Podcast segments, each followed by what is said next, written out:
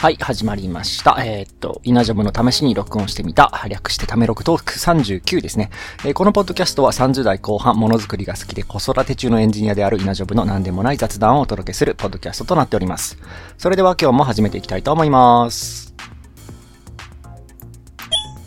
さて、前回の振り返りのコーナーです。前回は、えー、トーク38、晴れの工作、毛の工作というところで、えー、っと、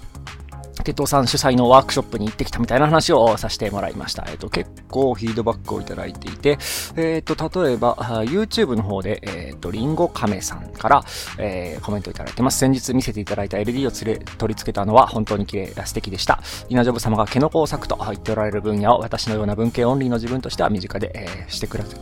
身近でしてくださればと思いますと。私の場合工作に興味があり大好きですが、えー、貴殿のような知識がないので、はあえー、子供と楽しむまできませんでした。あなたような、あなたのような、えー、あなた方のような知識は宝物ですという、ちょっと変わった毛色の、えっ、と、なんだ、フィードバックをいただきまして、えっ、ー、と、このリンゴ亀さんちょっと見せていただくと、えっ、ー、と、YouTube の方で何かね、絵を描くような活動をされているような、えー、方で、えっ、と、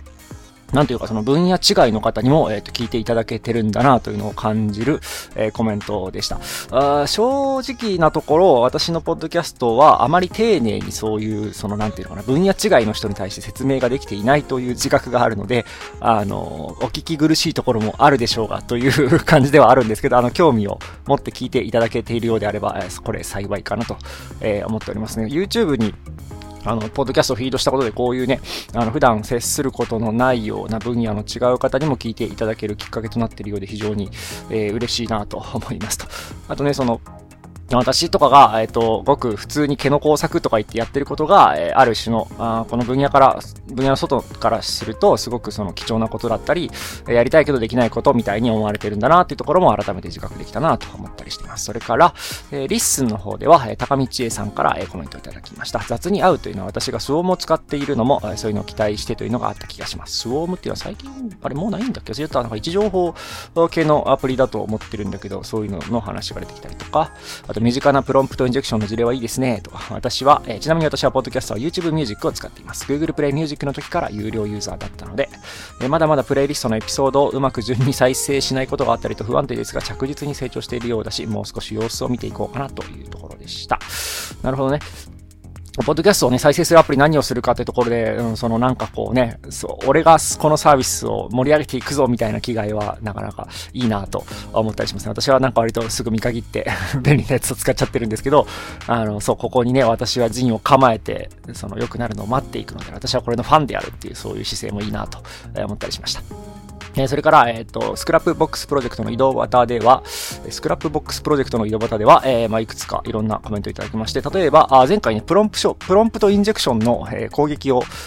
あの仕掛けたことがあって、何を言ったかというと、なんか、ここからはゴリラの鳴き真似で、みたいなことを、あの、喋ることで、えっ、ー、と、文字起こしプラットフォームの LISTEN で、あの、変な要約になるんじゃないかっていうのを試したんですけど、まあ、え、特にそういうことは起きませんでしたという、まあ、結果がありまして、それを受けて、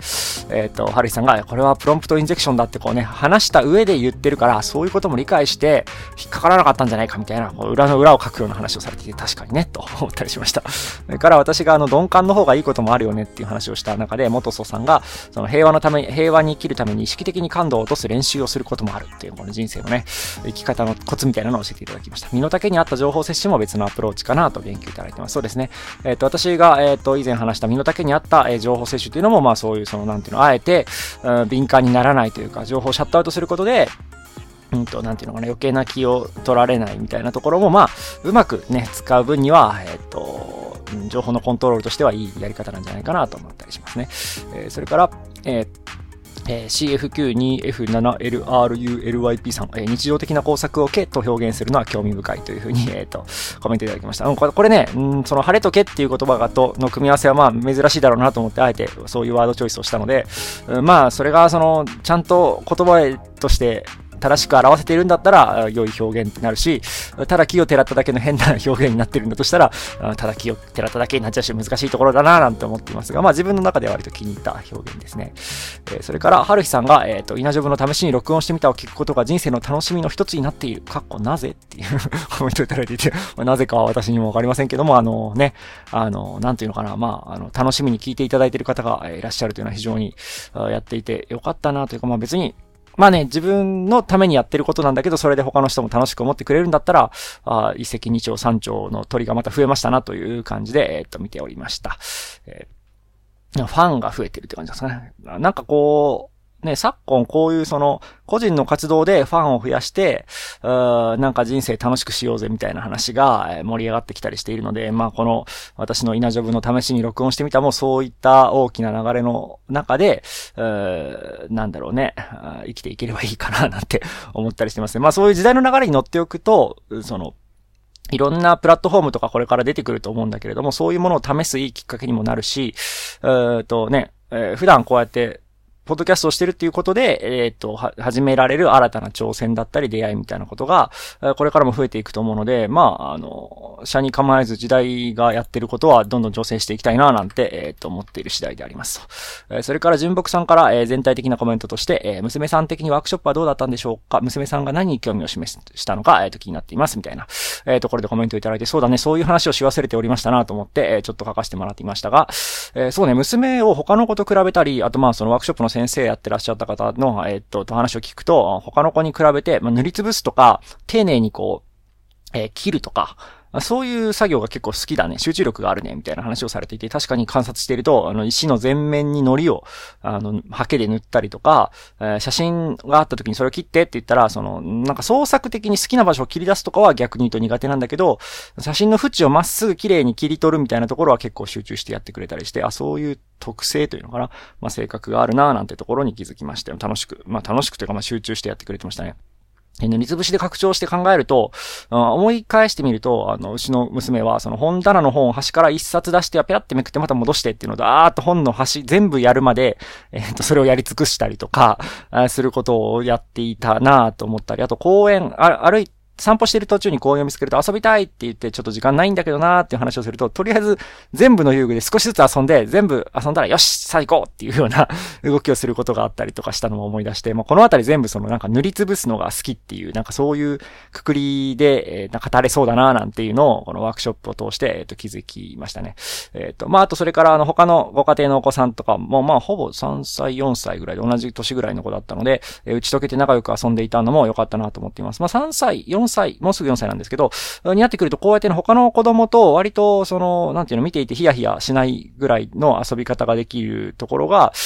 できるようになってきたななんて思いますね。まあもちろんその何かあったら突然な、あの、機嫌を損ねて泣き始めてこっちにやってくるってこともよくあるんですけど、でもまあ、あの、まあ第、第一歩としてはちゃんとみんなで遊んでいるっていう場が作れるっていうのが、あの、できるようになってるなっていうのを、えっと、確認できましたね。それから、えっ、ー、と、娘とか、あの、他に参加されてるお子さんも見ていて、触ってはいけない機材がある場所での振る舞いっていうのがみんなちゃんと、あできていて、なんかやっぱりそういう家庭とかそういう環境が日常的にあると、そう、そうなるのかなまあわかんないけどね、と思いました。あの、私も、あの、かつて、あの、 Maker Faire とかで、あの、展示をする側に回ったことがあるんですけど、そういうところに結構子供が来るんですけど、うんと、子供は結構その二分されていて、その、私の作った、まあちょっとその製品とは違う、ちょっとその、い、なんて、脆い工作物に対して、あの、普通にその製品のおもちゃを扱うように乱暴に持ったりとか、乱暴に振ったりとかするようなことを、その、それが脆いっていうことをちゃんと自覚して、その、触っていいですかとか、そーっと触るとか、そういうことができる子がいるなーっていうのを思っていて、まあそれはその、まあその子の特性っていうのもあるし、まあ、気分とか機嫌によるところももちろん多いと思うので、あの、子供が、の種類っていう感じではないのかもしれないですけど、まあ、少なくともその場にいた子供たちは、触ってはいけない機材がある場所とか、そういう脆いものに対して、えっ、と、ある程度どう接すればいいかっていうのを知っているなという動きをしていて、あの、まあ、あの、うち、うちの子もそういう場にどんどん連れて行きたいなと思っていたので、あの、安心、ちょっと安心しましたねっていう感じですね。それから、あの、他の、お家のお父さんからあの、おやつを配られていて、おやつをね、もらって食べるっていう体験もさせてもらっていたんですけれども、あの、うちの娘は、あの、おやつをもらうと、しっかり自分の席に戻ってきて、お皿の上に、で食べるっていうのをやっていて、あの、すごくなんか、いいところの子的な振る舞いをしていて、なんか、あらあら、どこで覚えたのかしらと 思っておりましたけれども、やっぱり他の子と一緒にいるとそういうね、違いとかが見えてきて、あ面白いなぁなんてえー、思いましたね。えー、で、その井戸端の話を見ながら、ちょっと私話せてなかった、あの、感想があるなと思って、ちょっと、えー、続きで書いたんですけど、そのね、あの、前回その、えっ、と、イメージキャストっていう、えー、ポッドキャストをやってらっしゃる、えっ、と、ホストの方の一人の鉄道さんのワークショップに参加して、ワークショップに参加してる中では、他の家族のお父さん、お母さんと比べると私は鉄道さんに近いものづくりを、えっ、と、まあ、趣味にしたり、仕事にしたりしている側の人間として、えっ、と、ちょっと振る、振る舞ってしまったというか、まあ、コミュニケーションしていたわけなんですけど、改めて家に帰ってきて、その、イメージキャストに出てらっしゃる、まあ、鉄道さんともう一人、東さんという方がいらっしゃるんですけど、と、自分、でまあ、ものづくりが趣味だとか、持ってるスキルセットとかは結構似ている気がするんだけど、出てくるアウトプットとかが結構、その、似ているんだけど違うなというのを、えっと、自覚しましたという気持ちに気づきましたって感じかな。で、あの、イメージキャストのキャッチ、あの、前回忘れてて言えなかったんだけど、えっと、キャッチの言葉に技術、表現、制作に関する話題を、みたいな、こういうね、この技術、制作、表現っていうこの3つのステップを、えっと、そのタイトルというか、キャキャッチフレーズに入れているような、えー、形になっていて、その技術制作っていうところまではなんか私もそうそうって思うんだけど、この表現ってなった時に、自分は果たして、そのものづくりを表現っていうところをゴールとして、やってるかなっていうのが、なんかなんか自分に問う気持ちになりまして、自分はどっちかというとその技術制作ど、止まりかな。表現っていうのとあんまりピンとこないなっていうようなものづくりをしていて、まあこれがその、なんていうの、その劣ってるとかそういう話というよりはなんかその、なんていうのかな、そのスタンスの違いというか、何がしたくてものづくりをしているかみたいなところの違い、スタンスの違いなのかななんていう気もするんだけど、まあその、東さんやテッドさんがどういうふうにされてるかはもう完全に推測なので、あの、あんまりわからないんだけれど、私私がなんでものづくりをしているかっていうところは、まあ、表現したいものも多分あるんだとは思うんだけど、まず第一義と、一つ目のその考えとしては、確認がしたいのかなっていうのがあって、そのこの機能とこの機能を、その説明書上はこういう機能があるんだけど、これとこれを組み合わせるとこういうのができるんじゃないっていう自分の中の疑問を確認したくてものを作ってる。で、できたってなったら、それでおしまいというか、できたね、分かった分かったっていう、そのアハ体験というか好奇心を満たすためにものづくりをしているっていうのがまず一番最初にあって、その、じゃあ、その制作っていうのは多分その先にあるとか、また、もしくはその、先に表現したい何かがあって、それを使う、えっ、ー、と、技術としてこういうのが使えそう。説明を読むとこういう機能があるからこれができそうみたいな、そっち向きの思考なのかなと思ったりして、なんかそういうところで違いをえ感じているんじゃないかななんて思ったっていうことをちょっと書いていると、元さんがさらにコメントをくれて、その表現っていうとその受け手を意識してそうな気がするけど、確認は自分の中で閉じているんじゃないだろうか、みたいな話をされていて、確かにそういう面もあるかなと思っていますね。まあ、ただ私もブログ記事とかを書いていて、まあ、いわゆる技術デモ的な、こうやるとこういうことができましたよっていう、まあ、知見を人に伝えるっていう意味の、あまあ、なんかそういう活動をしているんだけど、うん、そう自分の中にある何かを、もの、作ったものとして表現したいとか、社会に何かを問いかけたいものを私の言葉じゃなくて作ったもの、成果物として、世に問うためのツールとしてものを作るっていうところは、なんか自分はまだできてないというか意識をしてないなっていう気持ちに、えー、なったなっていう、まあ、そんなことも感じましたというのを追加で喋りましたと。ただ自分もなんかそのラクコードみたいな、えっ、と楽器、簡単に演奏できる楽器とか、ある種プロダクトみたいなものも、作っていて、そういうものは見せ方次第でというか、まあ、自分の中に、じゃあなんで作ったのっていうのを深く問い詰めることで、実は、ある種の表現がしたかったんだろうなっていうことに気づけそうなプロダクトもあるので、なんかそこは単に自分がまだ気づいてないだけで、えっ、と、表現、実は表現だったんじゃないかみたいなものもある気がしていて、で、そこまで、その自分の中を掘り下げることができると、えっ、と、もっといいものづくりができるんじゃないかなという、なんかそんな気配もちょっとして、改めて自分が作ったものをなぜ自分が作ったのか、その、技術的好奇心以外の側面がそこにあるんだったらちょっとそれも掘り下げてみたいな、なんていうのも新たに、えっ、と、思ったことの一つですね。はい。まあそんなね、前回の振り返りって言っては、これは本当に振り返りですね。あの、皆さんのフィードバックと、私が、えっと、前回、あの、晴れの工作、毛の工作を収録した後自分で聞いて、改めて、え、感じたところについて、え、語ってみました。はい、そんな前回の振り返りでした。さて、恒例、健康のコーナーですね。いや花粉症の気配を感じておりまして、前話したっけ？飲み薬を、えー、もらってきて、これ鼻水の薬ね。えー、それから、えー、っと、目薬ももらってきました。これはね、あのどこかで話した緑内障の、あの、疑いがあるというところで、私、目薬を使って、えっと、日々ね、寝る前に目薬をさしているんですが、えこれがまあ、1ヶ月、ふっと服薬したら、えっと、ちょっと一回様子を教えに来てくださいっていうので、病院に、ええー、行く用事があったので、そこで、えっ、と、目を、ね、まあ、あまり緑内障の、えっ、と、疑いである眼圧が下がってるかどうかを、まあ、見てもらったわけなんですけど、まあ、眼圧はまだ下がっておらず、まあ、1ヶ月ぐらいでそんな下がることは稀みたいで、ま、3ヶ月ぐらいのスパンで見ましょうかっていうような話をされた上で、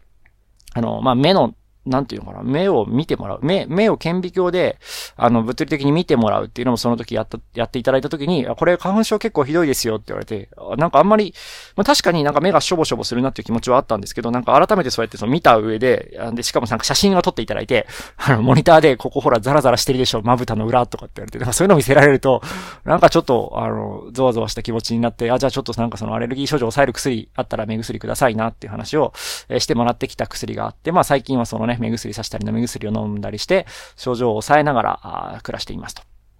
そんなね、それで行動不能になるほどひどい花粉症ではないんだけれど、やっぱり目がずっとなんかおかしいっていうのは、私、目を使う仕事をね、パソコンの使う仕事なんで、あの、ず細かいストレスがずっと蓄積してる状態になってると思うので、あんまり良くないなと思って、えー、最近は予防的に、あの、1日3回、4回ぐらいって書いてあるんで、まあ、目薬を時間決めて、えっ、ー、と、なんだ、目に入れるようにしていますね。また、まあ、その影響というか、花粉症とか季節の変わり目の影響で相変わらず睡眠がたくさん必要になっていて、あまあよく寝てます。寝不足を感じるのか。ただなんかね、その目がしょぼしょぼするからよく寝て、例えば8時間寝ちゃう日とかあるんですよ。そうすると次の日5時間とかしか寝れないみたいな感じで、あの、睡眠が安定しなかったりもするんですが、まあ体に正直に寝て、えー、っと、寝れない時はのんびり起きてっていう感じで、えー、っと、暮らしてる。まあ、健康か健康じゃないかで言うと、まあ、花粉症の影響と季節の変わり目の影響で健康はあまり良くないけど、あまあ、なんていうの、お腹下してるとか、熱が出てるとか、そういう感じではないですね、という、まあ、そんな状況でございます。さて、日記からのネタのコーナーですね。まあ、今回何の話をしようかなと思ったんですが、えー、さっきね、あの、前回の振り返りで、あの、YouTube の、えー、リンゴカメさんが、その先日見せていただいた LED を連れ取り付けたのは本当に素敵でしたっていう、このね、えー、これ、あの、ま、何の脈絡もなく話しましたけど、えっ、ー、と、これ実は、えー、私が3歳の娘と電子工作をして、えその、あの、なんていうの、こうやって作ったんだよっていうショート動画を、ショート動画でもないか、普通の動画を、えっ、と、YouTube に上げてて、多分それのことを話されていると思って、え、思っています。で、何を作ったか、まあ、3歳の娘と電子工作なんてね、こう名前を聞くとすごい英才教育かなんて思われるかもしれないですけど、単純に、あの、私が娘と一緒に、えー、っと、なんだろうな、娘と遊ぶときに私も楽しいことをしたいなと思って、あの、ちょっとね、あの、娘の横で、ね、電子工作めいたものをさせて、え、もらっていますよという感じなんですけれども、えっ、とね、一つ目作ったのは、あの、目が光る、なんだろうな。娘に段ボールに顔の絵を描いてもらって、その顔の絵の目の部分に LED をつけて、それでこう電源を入れると目がピカーって光るっていう、そういうおもちゃを、えー、一緒に作りました。まあ、あの娘が、えー、やってくれたのは、その段ボールに、えー、顔の絵を描くところと、あとは私の助手ですね。あの、なんか、あの、あれ取ってきてとか、テープをこの長さぐらいに切ってとか、あそういうのをやって、あの、どんどん横で手伝ってもらって、ゴミ箱にこれ捨ててきてとか、まあそんなことをしながら、あとはあの、LED の色を選んでもらったりとかね。まあそういうことをしながら、えっ、ー、と、まあ、光るおもちゃを作ったり、えー、していました。あね、改めてその3歳の娘とできる電子工作っていうのを考えたときになんか結構難しいというか何でもできるわけじゃない。例えば、ハンダ付けはできないですよね。まあ、やってもいいけど、その、かなり気をつけないと3歳の娘を火傷させてしまうし、やりたいって言い始めた時に、まあ、やらせてあげたいけど、まだちょっとっていうのがあったりとかして、なんで、今回は、えっと、ハンダゴテはなしにしましたと。じゃあ、どうやって、えっと、その、くっつけるかっていう時に、えっと、まあ、まあ、もう、どうしようもないので、あの、針金を針金というか導線をくるくるくるっとあの、巻きつけて接触させることで、まあ、くっついたってことにするっていうのに今回はしました。あの、昔ね、ワイヤーラッピングとかって言って、そういうその、まあ、手でやるんじゃないんだけど、その巻きつける機材を使って、仮止めみたいなのをして、動作確認をするっていうのが、は、流行ったっていうかなんか、そういうことをする手法があるっていうのは、え、知っていたので、あの、全然それでもうまく巻きつければ、うんと、動くくだろうなっていう予感はあったので、えー、それを使ってやりましたら、まあ LED を電池で光らせるぐらいだったら全然接触不良とかなく、えっ、と、なんだ、組み立てることができました。あとはその接点が、あの、ぐらぐら揺れると、あの、巻きつきが緩くなってしまうので、セロハンテープとかで、あの、段ボールの裏にペチャッとくっつけてあげれば、うん、大丈夫でした。で、あとあの LED もね、単に光るのでもいいけど、あの、チカチカ点滅とかいろんな色になったりすると楽しそうだなっていうのを考えて、ちょっと道具箱を漁ってみると、あの、自動点滅式の LED のモジュールがあることに気づきまして、これね、あの、電子工作っていうかマイコンを使った電子工作ができる人は自動点滅なんて、そんな、なんていうの、その、符号的なものというか、あの、LED にマイコンつけてマイコンから制御すればチカチカ点滅なんていうのは制御できるから、あの、LED が、そその、それ、それ単体でチカチカ点滅点滅する機能を持っている必要はないんだよね。で、そういうのは高いし、うん、っていう感じで、あの、あんまりうちの部品箱には入ってないんだけど、たまたま、あの、七色に輝く、勝手に、だから電気を加えると制御とかなしで勝手にいろんな色にこう変わっていく、あの、クリスマスツリーとかに多分ついてる、LED が多分そういうものが多いんじゃないかなと思うんだけど、まあ、何の信号もなくたら電気を通すとピカピカ点滅してくれる LED があって、今回はそれを使ってや、やりました。なので、あの、電池と LED を繋いだだけなんだけど、なぜかピカピカピカってあの、なんかパチンコ屋さんみたいに光るっていうあの、そういう、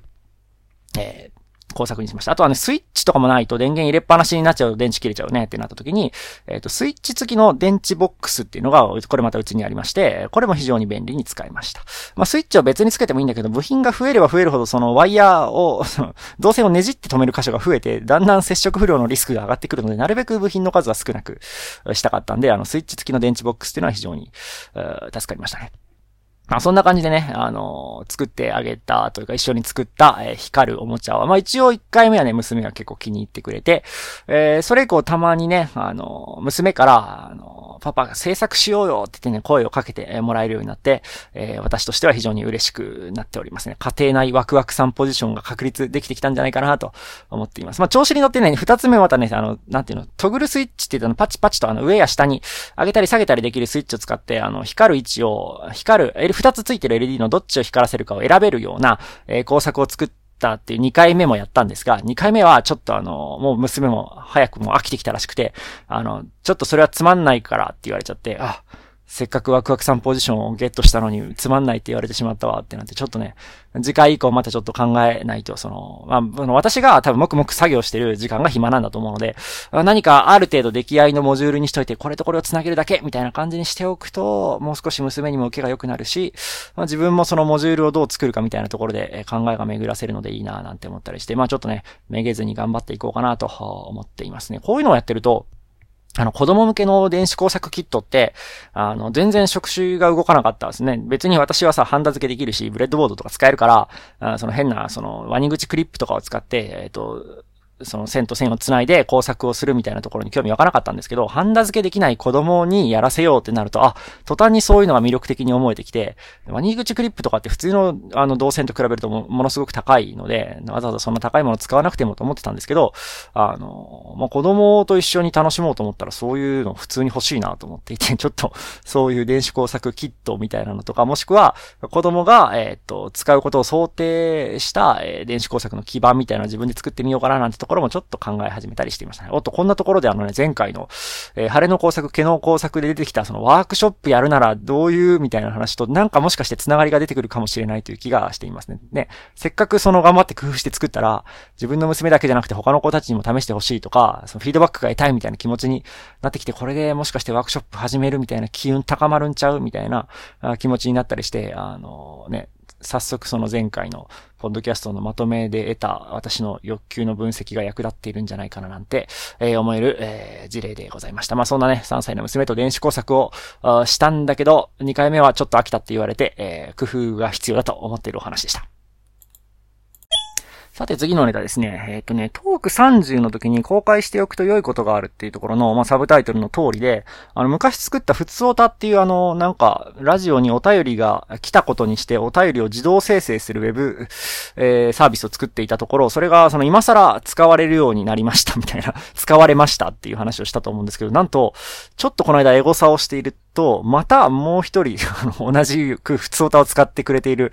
方を発見しまして、えー、これがですね、えっ、ー、と、ペンキチが話すっていうポッドキャスト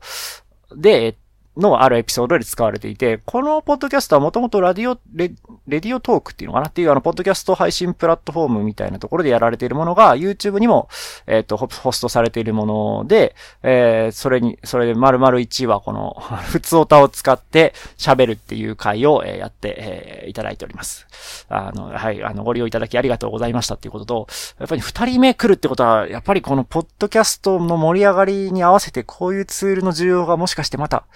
盛り上がってきてるんじゃないか、ビジネスチャンスなんじゃないかなんていう気もしつつ、これでどうビジネスを展開するか全く予想はついていないので、あの、これ以上自分は何もする気は、あないので、まあ、ぜひ、あの、このアイデアパクっていただいてよろしいので、特に最近はね、生成 AI とかあるので、あの、そういうのを使って、あの、お便りを生成するみたいなのは割と面白いんじゃないかなと思うんで、ちょっと私は今、バタバタしていて時間がないんで誰かやってみてくださいよ。そして教えてくださいよ。自分も使ってみたいわっていう感じで、まあそんなね、あの、普通歌を利用してくれる事案の二つ目がありましたよっていうような、えー、ことがあったので一つ報告ですが、非常に短かった。はい。さてさて次の話題ですね。えー、っとね、ちょっとこれは 話題らしい話題だぞ。えっと、この間、あの、英検を知ら、英語検定ね、英検見てたら、あの、その今まで、あの、3級、2級、1級以外に、まあ、準2級とか準1級とかあったなっていう記憶はあったんですけど、今見ると、準2級プラスっていうのが新たに2025年にできるっていうのを、えっ、と、記事を読みまして、で、自分は確か準2級持ってるんですよね。高校生の時に取りました。で、となるとどうなるかというと、3級、準2級、準2級プラス2級、準1級、1級ってなっていて、え、その、事情はわかるよ。事情はわかるんですよ。その、だ準2級と2級の間になんか、多分その差が大きすぎて間に何か入れたかったんでしょうね。で、そこで、準2級プラスっていう名前にしちゃったんですよね。まあ確かに番号ずらしちゃうと、あの私みたいにかつて準2級を持ってた人って一体じゃあ新ランクのどれってなっちゃうので、その名前とランクは維持したくて、で、隙間に無理やりなんか入れるってなって、準2級プラスってなっちゃったんだと思うんだけど、なんか、もうちょっとなんかなかったんかって、それを見て思いまして、うん、まあそんな話をして妻としてたら、どう、その、じゃあその小数とかどうかな順2級は2.5級にして、順2級プラスは、違う、順2級プラスは2.75級とか、いいのかそれでも、そういうふうにその、小数使って間に挟むっていうのだったら、あの、間にいくらでも入っていいんじゃないみたいな話をしてたんだけど、うん、そうか？本当か？っていう気持ちに なったりしてて。まあなんか別にこれね、でもいろんな人が考えた結果、準2級プラスってなってて、多分まあそうしかなかったんでしょうけど、あなんか世の中こういうこと多いよなと思って、ちょっとね、いろいろ思い当たる節をいくつか考えてみましたけど、なんかその、なんていうのその、もともとこういうつもりで、そのナンバリングとかオーダリングをしてた時に、後からそれよりさらに上や下とか、もしくは隙間に何かを入れ込みたくなって、ちょっと体型が崩れちゃった。もしくは崩れずにうまく入れられた、みたいなことは結構あるような気がしていて、えー、っと、まあ、これは元から想定されてたと思うんだけど、あの、星の明るさで一等星、二等星とかっていうのが、えー、あるじゃないですか。で、これもなんかこう、ちっちゃくなるほど明るくなるんですよね。で、これはおそらくもともと想定されてたと思うんだけど、え、その一等星より明るいものってないのかなってちっちゃい時思ってたんですよね。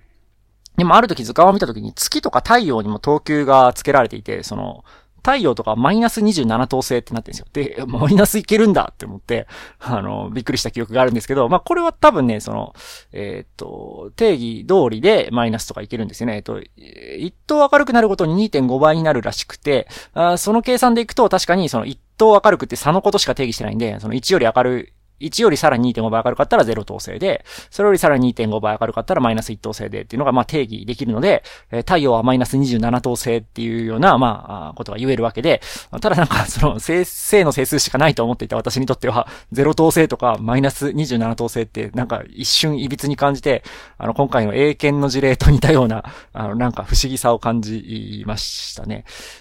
それからさらに似たようなものだと、あの電子の軌道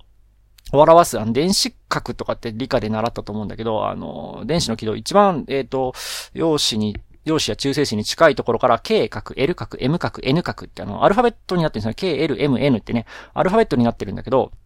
これが K から始まっているんですよね。これは、その、誰だか忘れたけど、この、あの、軌道を命名した人が、えー、っと、その、今私たちはこの K 角っていうところが一番内側に見えているけれども、ここから、えー、っと、内側にさらにまだ軌道があるかもしれないから、で、そういうのが出た時に、その一番今内側だと思ってる角を A 角ってして、A、B、C、D って振ってたら A より前を決めるのが大変だろうから、K ぐらいじゃねって言って、その K からナンバリングしてるんですよね。まあ、結果、え K より内側なかったらしくて、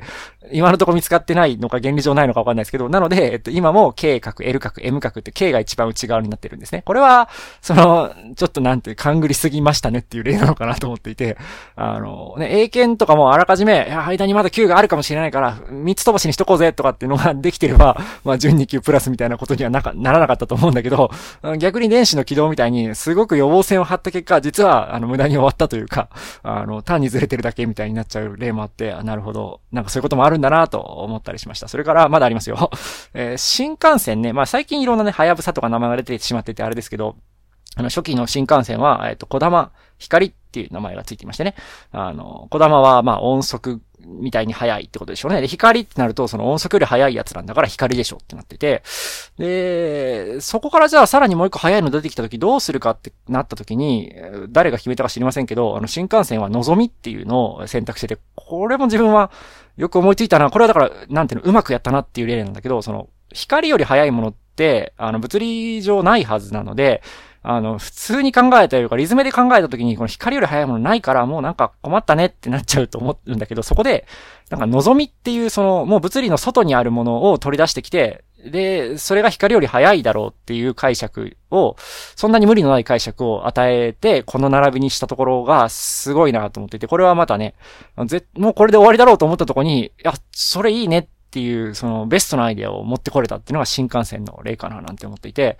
こういう発想大事だよねって思った例の一つですね。えっ、ー、とね、あといくつかね、まあこうやって出てきたんで、もう面白がってどんどん調べてったら、え、例えば、えっ、ー、と、フロア、階ね、1階、2階、3階ってあの、ビルとかの階は、あの日本の方式だと0階がないので、若干計算すると不思議なことになるんですよね。1階の下が地下1階だから、引き算すると2階フロアがあるような感じがするんだけど、ゼロ階がないので、そういう風になってるよね。だ数直線と違って気持ちが悪いような感じになってるんだけど、で、一方、イギリスとかは確かグランドフロアっていう概念があって、ここが、えー、ゼロ階っていうか地面と同じで、えっ、ー、と、その上が1階になるのか？なると思うので、えっ、ー、と、つまり日本でいう2階が1階なのか？になるんだと思ってるんだけど、多分それだと、えっ、ー、と、引き算した時に、あ、いますよね、多分ね。グランドフロアの下が地下1階、グランドフロアの上が1階になるから、えー、数直線と一致して良さそうっていう感じで、あこれはうまく考えてるけど、まあ、ただもう日本みたいに定着しちゃった場合は、あら、ここでまた0階とか言い始めると、その、なんか他のビルと合わなくなっちゃうから、おかしくなるだろうし、まあ、そんなのもあるなと思いました。それから、あの、隙間に入れてる話だと、あの、駅ビルとかによくある中地階、MF とか書かれたりしますすけど、あの、1階と2階の間にあるなんか、なんか階層があったりとかして、まあこういうのも隙間に入れてる例なのかななんてえ思ったりしましたね。えそれから、あの、まあ、さらに似た話だと、例えば、えっ、ー、と、VH、VHF、Very High Frequency とか VLSI、Very Large Scale Integration。これ調べたんですけど、IC よりも、えっ、ー、と、VLSI はね、IC より集積度が高いのは LSI って言ったんですね。 Large Scale Integration っていう、 Large Scale って。で、さらにそれよりも、えー、集積度が高くなってその VLSI ってして、ベリーラージスケールインテグレーションって Very つけちゃったみたいな。これももうどうしようもなくなって Very つけてきたし、さらに上とかあったらどうすんのみたいな感じ、感じがありますよね。で、USB の速度なんかがそれに近くて、最初のやつが Low Speed。さらに速くなったやつが Full Speed。それより速くなって High Speed。その先は Super Speed とかってなってて、もうどれが一番速いんってなってて、あの、辛い、辛みを感じています。まあ、こういうね、等級の命名で辛くなるのは、まあ、ありとあらゆる領域にあるなぁなんて、えー、思っています。最後に、懐かしい SCSI っていう、あの、USB とかが出てくる前のあの、パソコンに物を繋ぐ時の企画も乱立してて、ファストスカジー、ファストワイドスカジー、ウルトラスカジー、ウルトラワイドスカジー、ウルトラ2スカジー、ウルトラ2ワイドスカジーってなってて、まあ、まあ、まだね、あの、名前が長くなると早いんだなっていう感じがして、あの、わかりやすくはあるような気もするけど、まあ、あの、もういい加減、スカジーっていう名前やめようぜっていう気持ちに なる感じのぐちゃっとした名前になっちゃっていますね。まあ、こんな風にね、東急の命名っていうのは、あの、なかなか難しいですね。一回決めちゃっったものを変えるわけにはいかないけど、えっと、アドホックにならずに隙間に物を入れるっていう、あそういうことを強いられてきて、まあ、歴史的負債といいますか、歴史的経緯みたいなところが重なりやすくて、まあ、こうやってそういうものばっかり集めて、えー、語ってみると結構、あなんか類似性が見えてきたり、うまいことやってるな、みたいなところも見えてきて、あなんか面白いなと思ったので、えー、ちょっとポッドキャストネタとして面白そうなので、ちょっと、えー、まとめた上で、えー、語ってみたという、まあ、そんな投球の命名のお話でした。